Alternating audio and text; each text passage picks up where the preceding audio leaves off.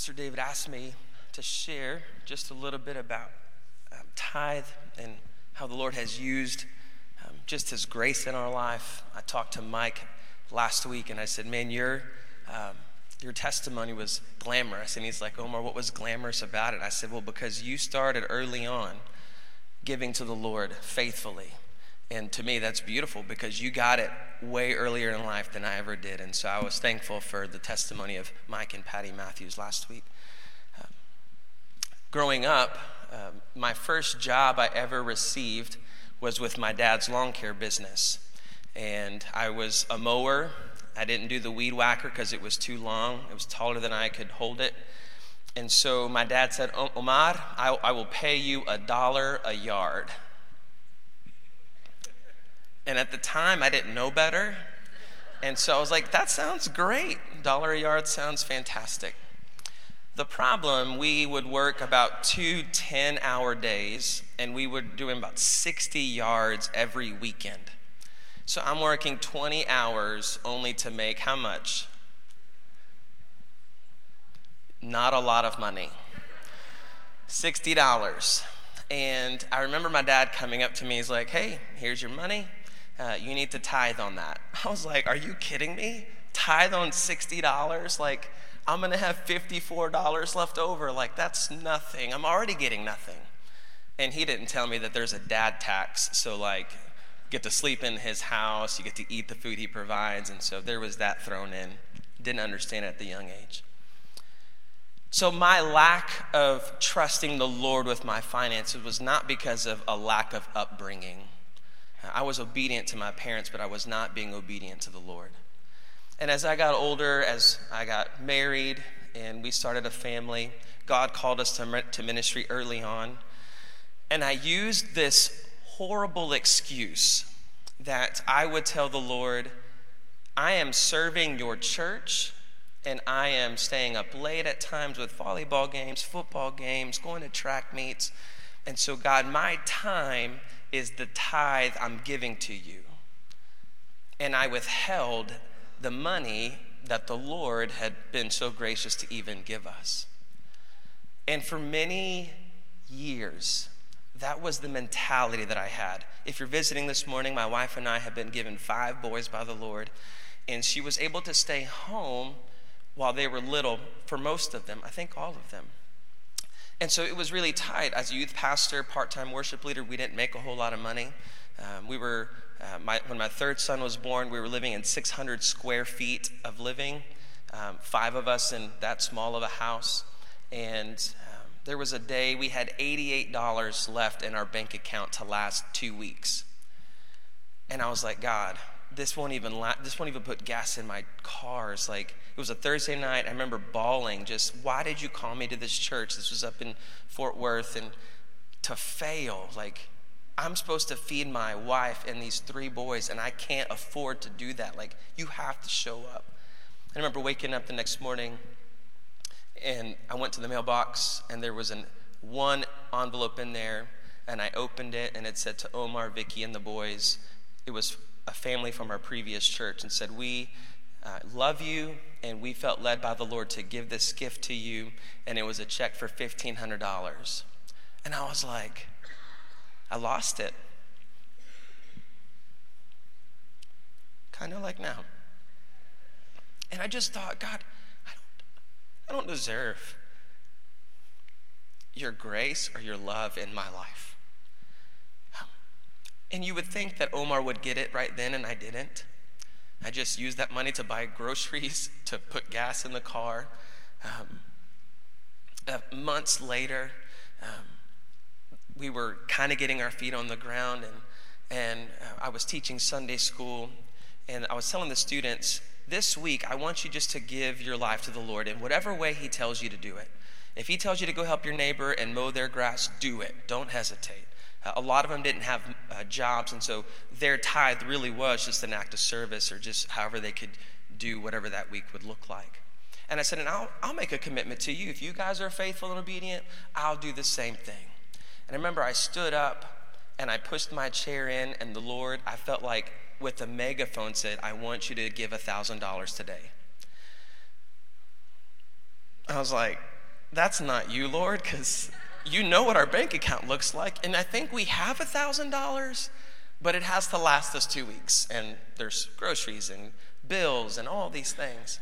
And so I'm walking to the, to the gym, uh, from the gym to the worship center, and I'm just wrestling with the Lord. God, I, I want to be faithful, but you know we can't do that. Like, that's just not possible. And so then we, I'm getting up on stage, and I felt like every song was like, Give your gifts to the Lord. And I mean, it was just like, Come on, seriously. And I remember I walked, usually when I walk up after the worship set, I'll go up into the sound booth and I'll just begin praying over you guys. And I was praying over the congregation at the time, and I said, God, would you just move with your spirit in a way that people will respond to your word? And he said, Omar, it begins with you. I was like, I knew you were going to say that. And so I texted my wife. I was like, I think we're supposed to give $1,000 today. And her response was, What? Question mark, exclamation point. Like, why in the world do we need to do that? And I said, I, am pretty sure it's the Lord telling us. She said, If it's the Lord, you better give it right now. But if this is you trying to be gracious, do not write the check. And I was like, Okay, it's from the Lord. She said, Then give it. And I remember I gave the tithe $1,000, and I just had this, this burden kind of like lifted. I was like, Oh, feel so good. I followed the Lord's leading. That's and it, there was a peace that I can't even describe that came on my life. And so service goes, people are leaving. I was a worship guy, so I was the last one to kind of shut everything down. And I'm about to turn the lights off in the worship center, and my drummer comes running in the building. He's like, "Oh, Omar, I got to talk to you real quick. And um, he said, The Lord laid this on our heart this morning, and we wanted to be faithful to give it to you. I was like, Bro, sounds great. I thought you were going to leave the church, so a gift is great. You know, give him a hug and and he walks away, and I get in my car, and I open up the envelope, and it's a check for a $1,000. Like, yeah. And I thought, that's so cool. like, I was faithful with this little bit, and God showed up in a mighty way. And you would think Omar would get it in that moment. Omar didn't. And so, I, this was the, the excuse I would use also was that God, we have a lot of debt. We were charging milk and bread just to eat. Like, it was literally that bad. And how am I supposed to give more money? There's no way. So fast forward just a few more, a few years ago, um, all the bills were still there. All of our credit cards were racked up, student loans, etc. And a brother asked me, "How is your giving?" I was like, mm, "It's great." I'm giving my time. My, my tithe is my time. And um, just kind of in love was like, hey, do you, you, you, do you have debt? And I was like, I do, I do have debt. And um, what, are, what are those debts? And I was like, we got student loans, we got credit cards. Well, who are some of those credit cards? We have American Express, Capital One. And um, he's like, can I ask you a question? Have you put your faith in American Express more than you have the Lord Almighty? I was like, that's silly. No. He said, How many payments did you miss sending to American Express these last 12 months? I haven't missed one. In fact, I've been a few days early, so my credit score is great. He's like, How many tithe checks did you write to the church this last 12 months? I'm like, Who are you trying to ask me, bro? Like, you want to throw down? Let's fight right now. Get out of my Kool Aid. I'm, those are sincere, sincere thoughts. I was like, Back off. But I walked away and I thought, God, there is so much truth to what was just shared. I have trusted American Express and Capital One and my mortgage and all of these other things before you. Like, it was a hard pill to swallow. But I remember confessing, the Lord, I repent. I'm so sorry. I want to I want to be obedient with everything you've given me because I've realized now that the house I'm living in is not mine. It's the Lord's. My wife that God has given me is not mine, it's the Lord's. My children are not mine, they're the Lord's. So nothing I own is even mine. And the Lord allowed a brother and the Spirit to rack and change my mind and my heart. And so, fast forward to today. The Lord has been even more kind and gracious. He's allowed us to get into a home that never in a million years would I dream that God would give us keys to this house. We have paid off more student debt and almost all of our credit cards, and we've been given more to the church. Christy said it last week God's economy is not the same. And I always equate it back to the miracle that Jesus did. Jesus took five loaves and he took two fish. In American mathematics, that's seven. But in God's mathematics and his economy, it's 5,000 with 12 remaining.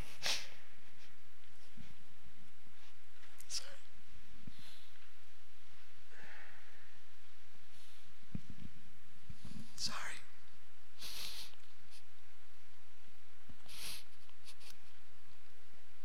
It still hurts.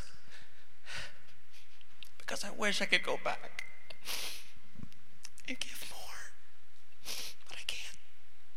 But I can change today. And that's what I've been focusing on. Is that I am never going to withhold a dollar from the Lord. Not because of what he gives me in return, but because what he has so freely given us. And so I just want to ask you the same question that was asked to me. Do you trust insert your, insert your bank account or your house or whatever. Do you put trust in those things or do you put your trust in the Lord? And my hope is that maybe you need to repent today. Praise the Lord if that's the case. Maybe the Lord's saying, Ah, you've been withholding this. Can I just encourage you? When you give freely to the Lord, A, you're being obedient, but then He freely gives it back. And it's mainly just His Spirit and His presence in your life in a beautiful way. Father God, I thank you that you have given us, each in this room, a story. I feel like mine's unique because I wasn't faithful for all those years, and I hate that. But I'm thankful that you're kind enough to give us grace and forgiveness. So, God, I pray for maybe the brothers or sisters in this room um, that might be struggling with their finances, that if they look at their their spreadsheet and their money coming and their money going out, there is literally nothing left. But God, can, can I just ask you to do a work like you did in mine so that they can feel the freedom and the joy it is to give freely? Again, not because of how you repay, but just because of the closeness that you will provide in their life. God, we give you praise and glory for today. It's in Jesus' name. Amen. Thank you guys for letting me share that a little bit.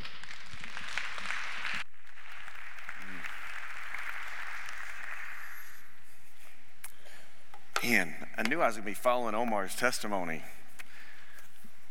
but I, I, can't tell you enough what a privilege it is to serve alongside of the ministers on staff at First Baptist. I mean, it is uh, a joy.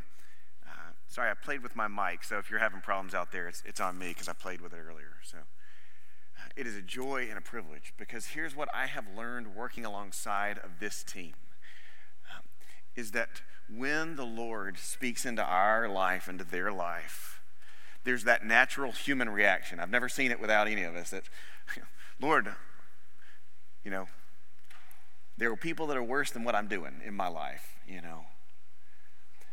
But I've never seen a time where one of these ministers has walked away and not come back saying, I want to be obedient to wherever God's leading me and telling me.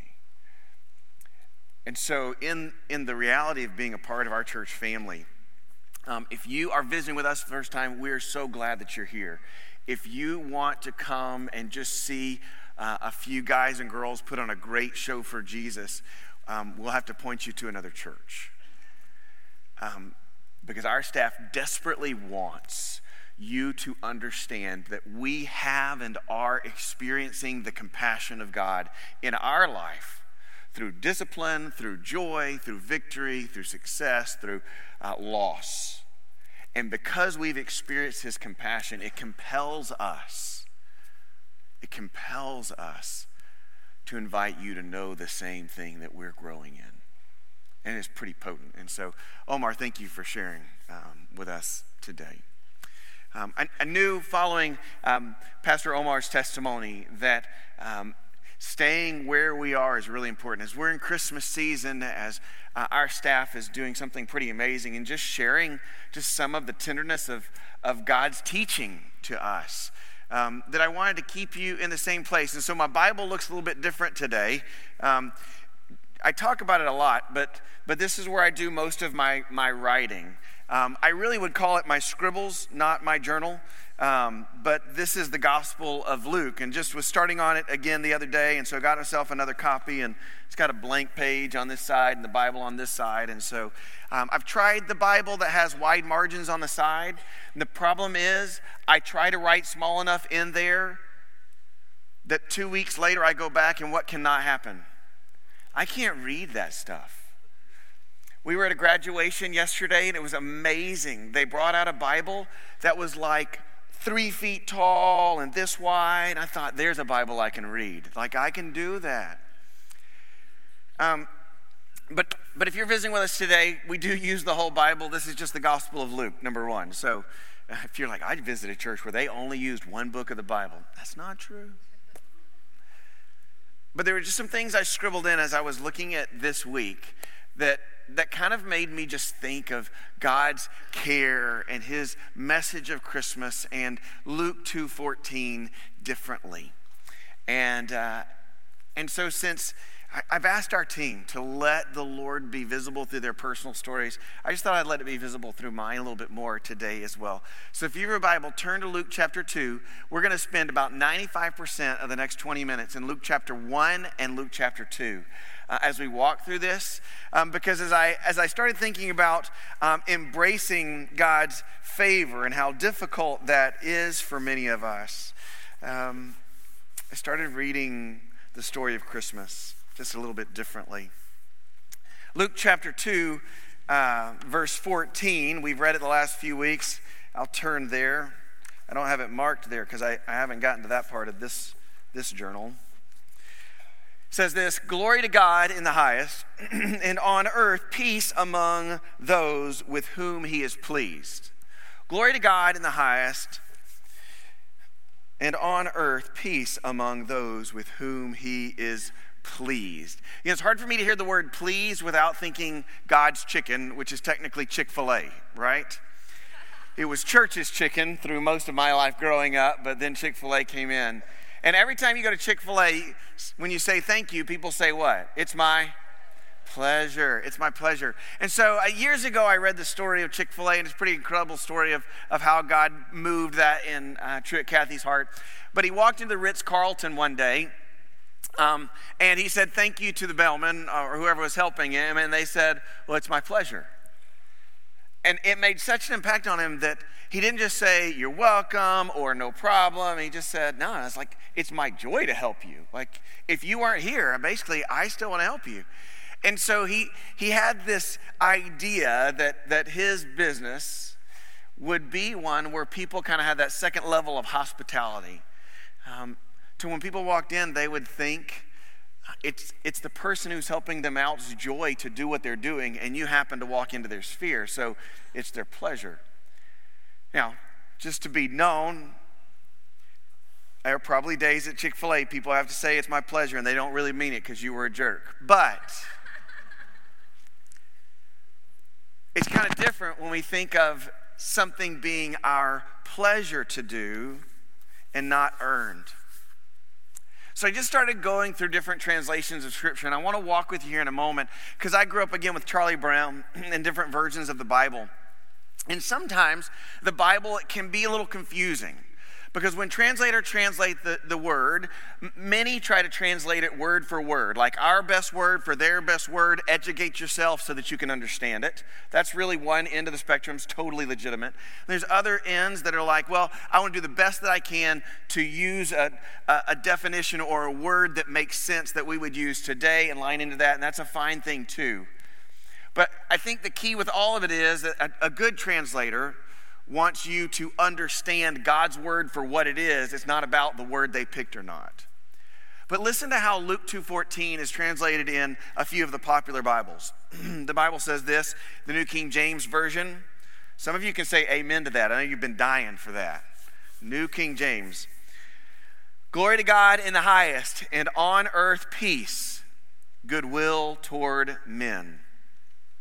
The NIV says it this way Glory to God in the highest heaven, and on earth peace to those on whom his favor rests. The Christian Standard Bible says it this way Glory to God in the highest, and peace on earth to the people he favors. Those sound a little bit different in that. And I think what I want to walk you through as we prep things out is to unintentionally scrub a little bit of our Western American culture from, from interpreting Scripture our way instead of letting it interpret us. Are you okay with that? Can we just scrub a little bit for just a moment?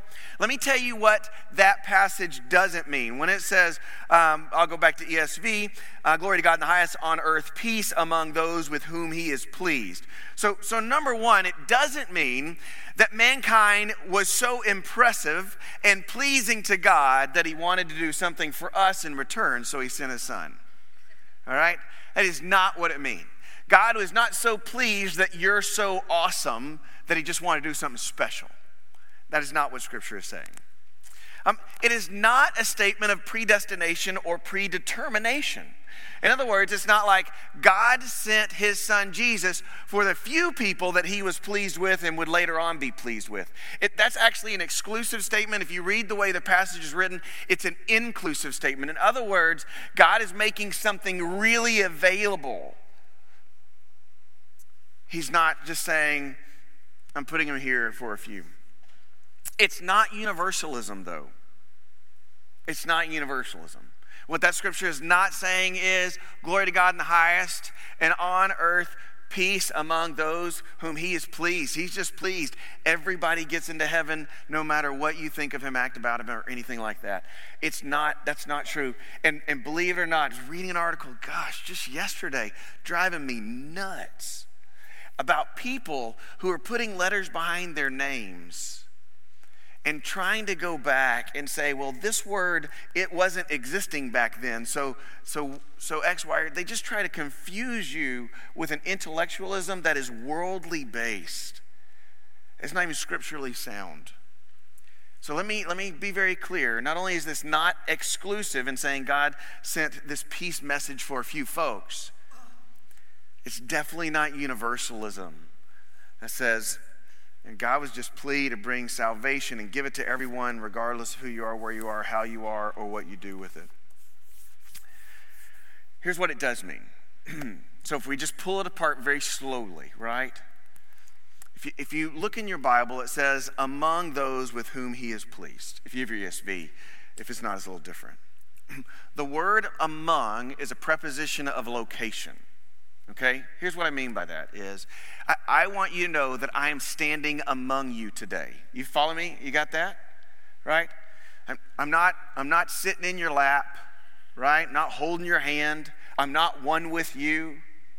I'm not, I'm not even I'm not even giving you a high. I'm just I'm here, right? So that's what it just means is among, right? It's a preposition of location.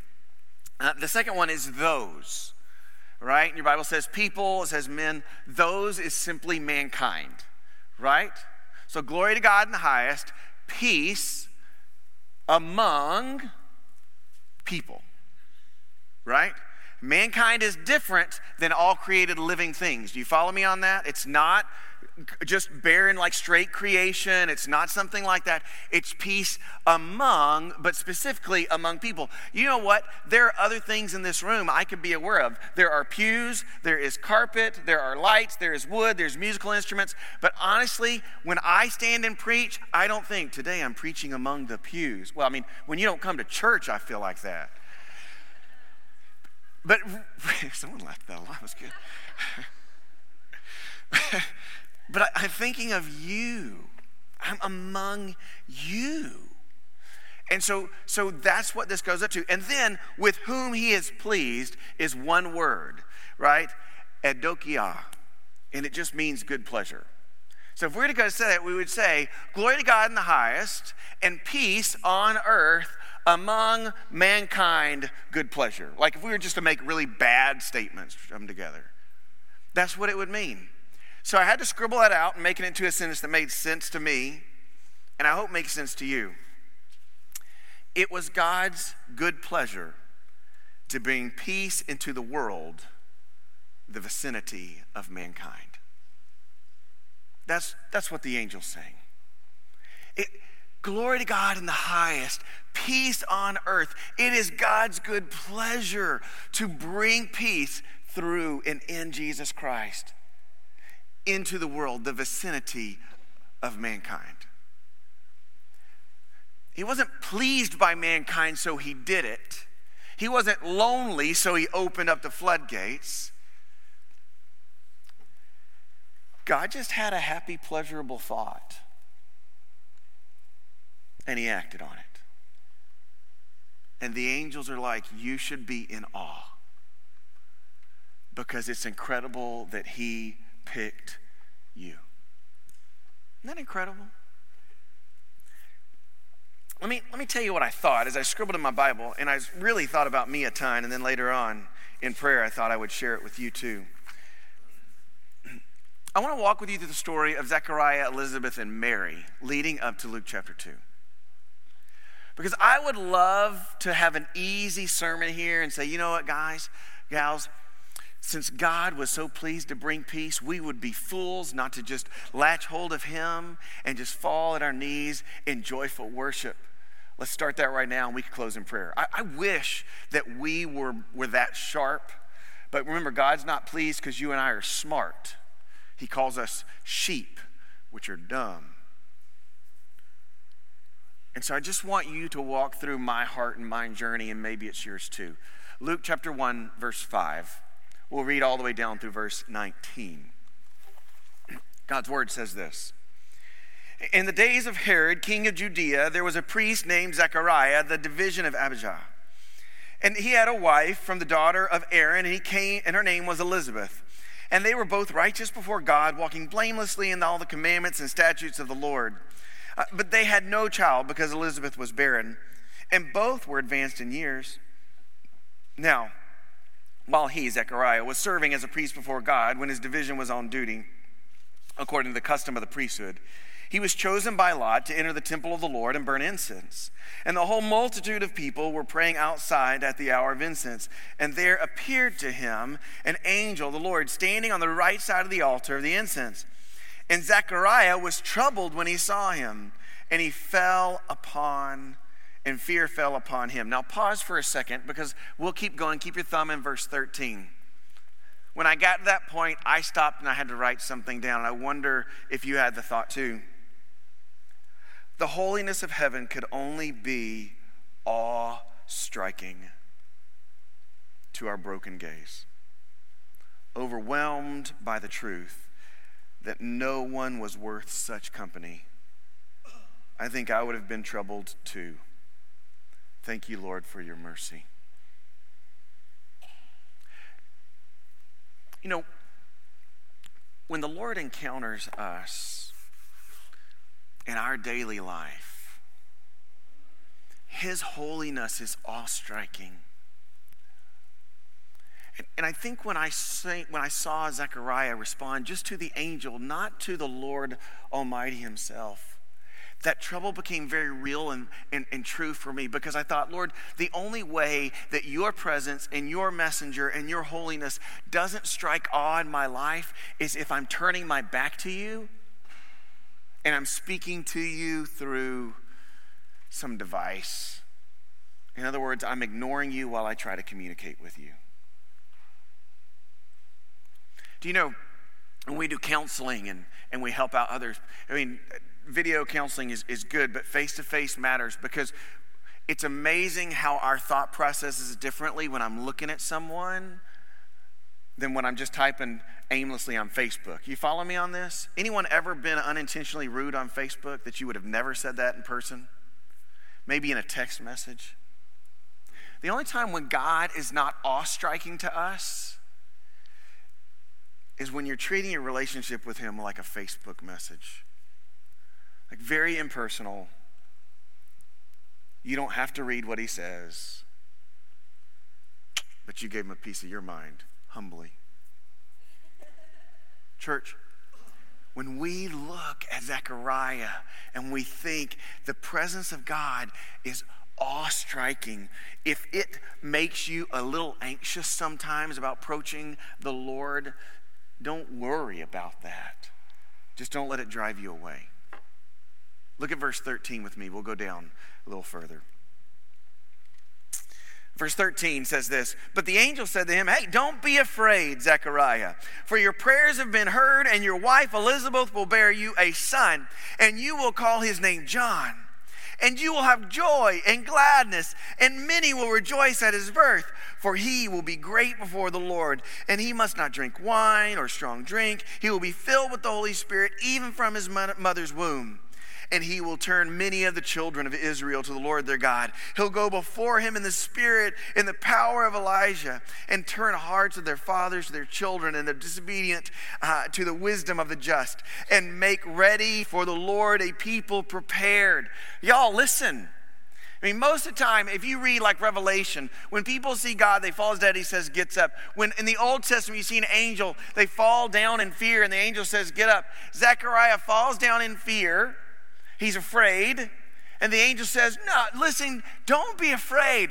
I am telling you good. Could you imagine? This is, anybody remember Ed McMahon and the, the $10 million check or whatever that was back in the day? Sweepstakes. If Ed McMahon knocked on your door and you saw him with that big old $10 million check or whatever, no one was like, Close the door, honey, something's wrong. Like the people, it was awesome. The angel has said, No, no, no, no, I am not here to take your life. Totally understand your response.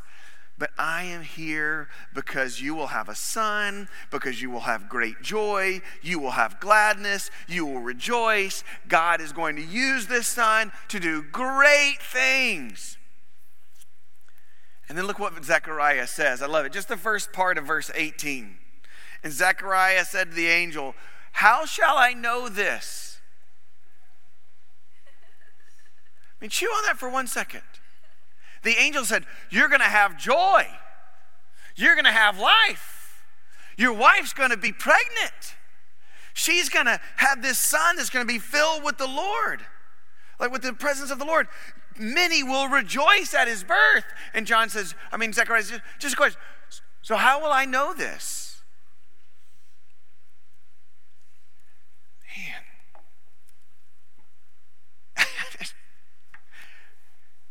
angels aren't God. And if if I am the angel, I'm like, God, I know you're pleased to bring peace to people like this. What in the world? Here's what I wrote How will I know this, God? This is so much like me. God lays this path of fullness and grace before me. And I want to wrestle with it. I want to dissect how I can help God fulfill his pleasure and how I can help it come to pass. Oh, how I long for what you long for, God. A man who simply hears and accepts, trusts and obeys. Some of you are engineers in this room. And so I know your mind works like mine and Zechariah's, where it just says, God, I know you've told me life is going to be good if I if I just live for, if I'm just yours, if I'm just following you, if I'm just, if I'm just here.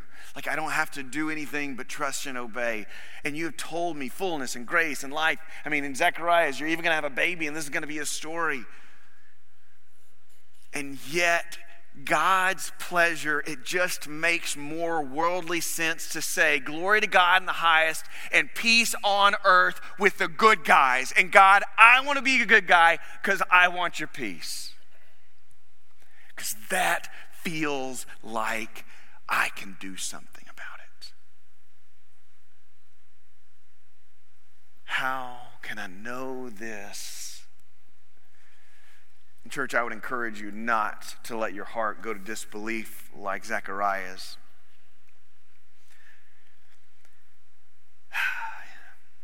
the angel said, I'm Gabriel. it's so good. I mean, don't make angels like Roman silly little things. Imagine the angel of the Almighty God. Zacharias just talks back to him, and this is what Gabriel says. he says, How shall I know this? For I'm a man and a wife advanced in years. Verse 19, you have to read me in your Bibles and on the screen. And the angel said to him, I am Gabriel. I stand in the presence of God, and I was sent to speak to you good news, uh, to speak to you and to bring you good news. Stop being a goober. I mean, right? I just, if I'm if I'm I'm scared again. He says, "Hey, you want to know how you're going to know? you're not going to be able to talk again until the baby's born. You're welcome. My pleasure."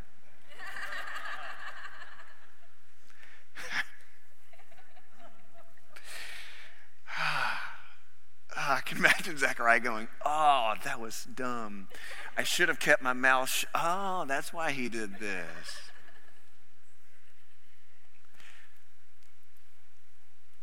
It's God's pleasure to offer peace. Receive it. You don't have to dissect it. You don't have to figure it out. You don't have to earn it. Just trust Him and obey.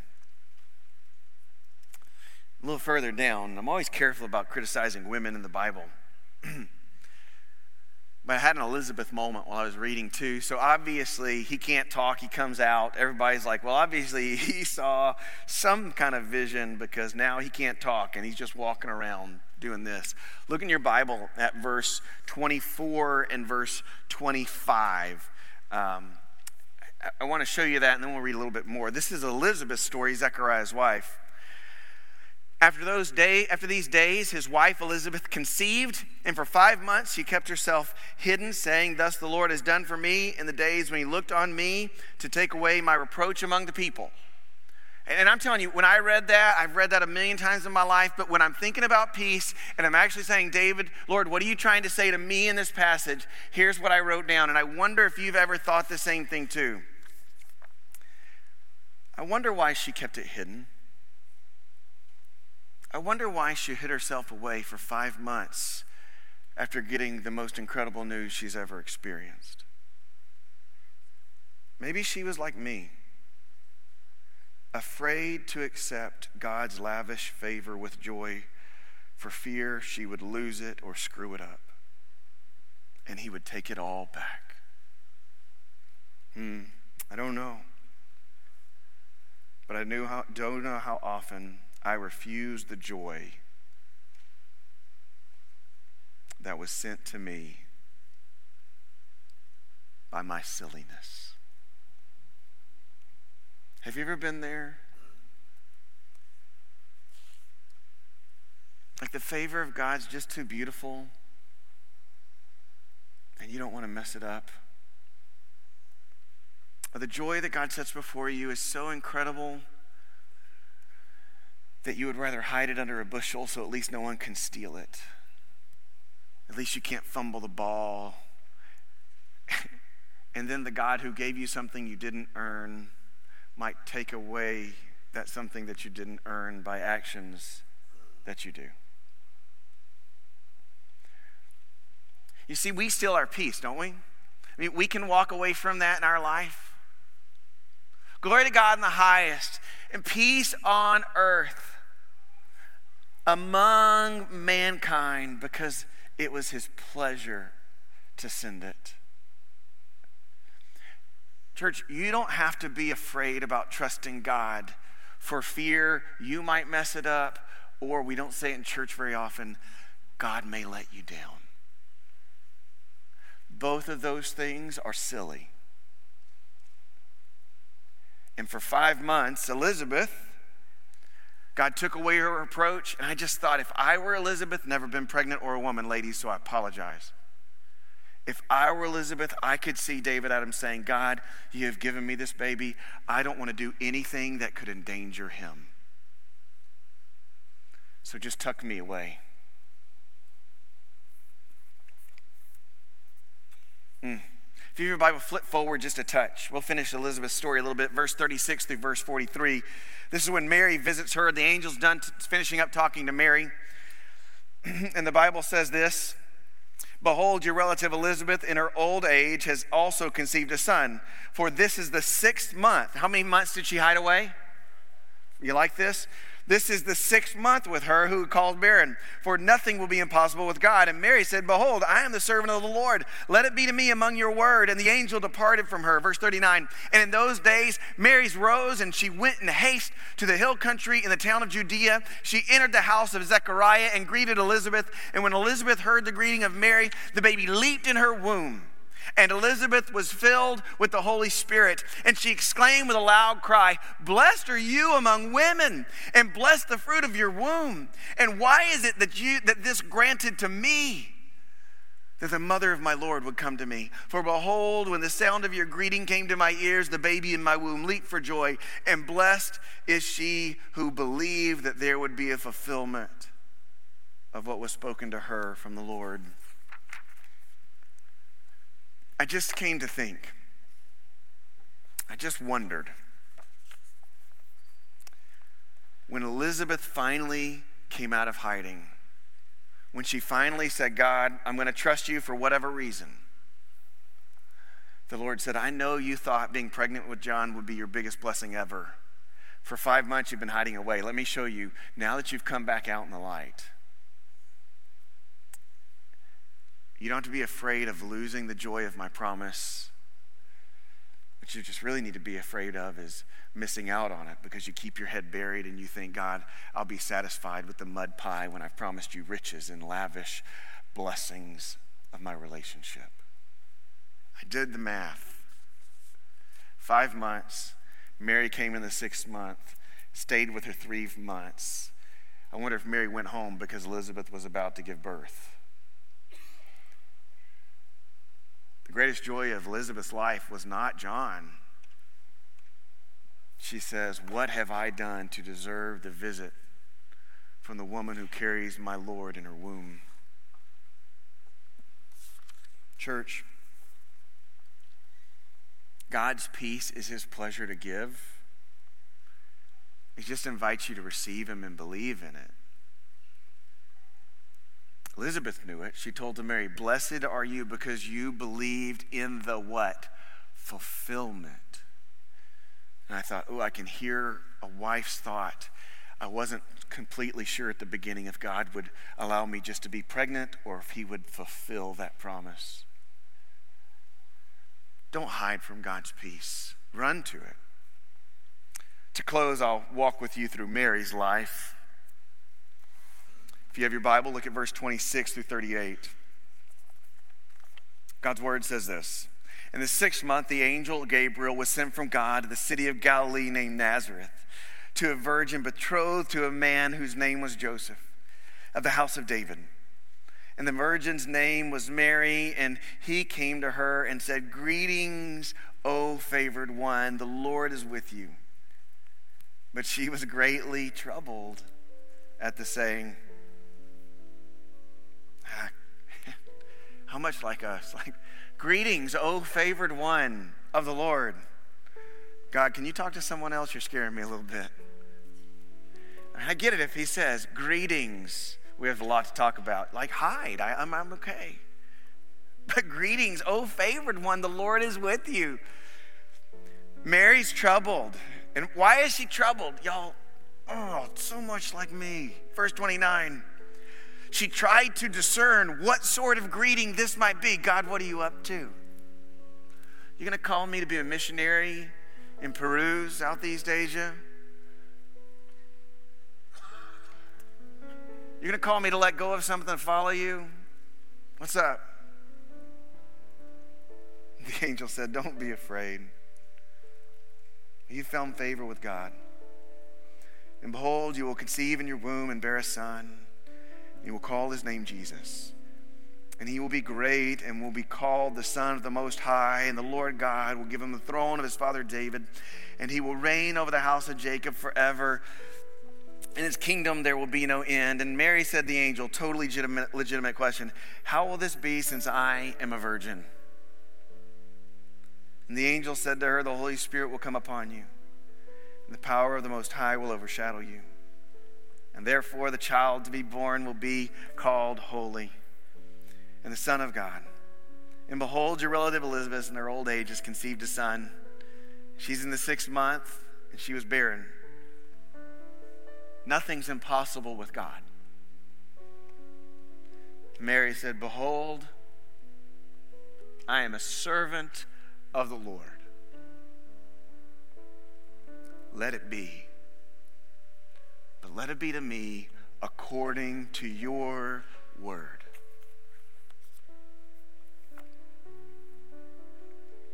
When a messenger from the king says, Greeting, O favored one, the Lord is with you, Mary says, What's the catch? She can't wrap her mind around it. What has she done to earn God's favor? In truth, nothing. God just chose to favor her. It pleased him to do so. Oh, that we would accept God's favor for what it is His pleasure. To have the divine revelation and His pleasure to carry it through, full of mercy and grace. Church, this morning, as we think about that proclamation, it's God's pleasure to offer peace through his son Jesus Christ to you and me. Zechariah was righteous and he was disciplined because even the righteous Sunday school attending church member had doubts. And the angel said, It's God's pleasure, but you still need to grow. To Elizabeth, the faithful wife, it was God's pleasure to bring peace and to make her the one who would bear the one who would prepare the way. I wonder if she was just afraid to lose the greatest blessing she'd ever been given. And so she hid. If you're hiding today because you're afraid of what God will call you to, then I'm telling you, you're probably robbing yourself of months or years of joy God has in store for you. If you're like Mary and say, God, I don't get it. In fact, it's a little scary that I don't get it. But let it be to me according to your will.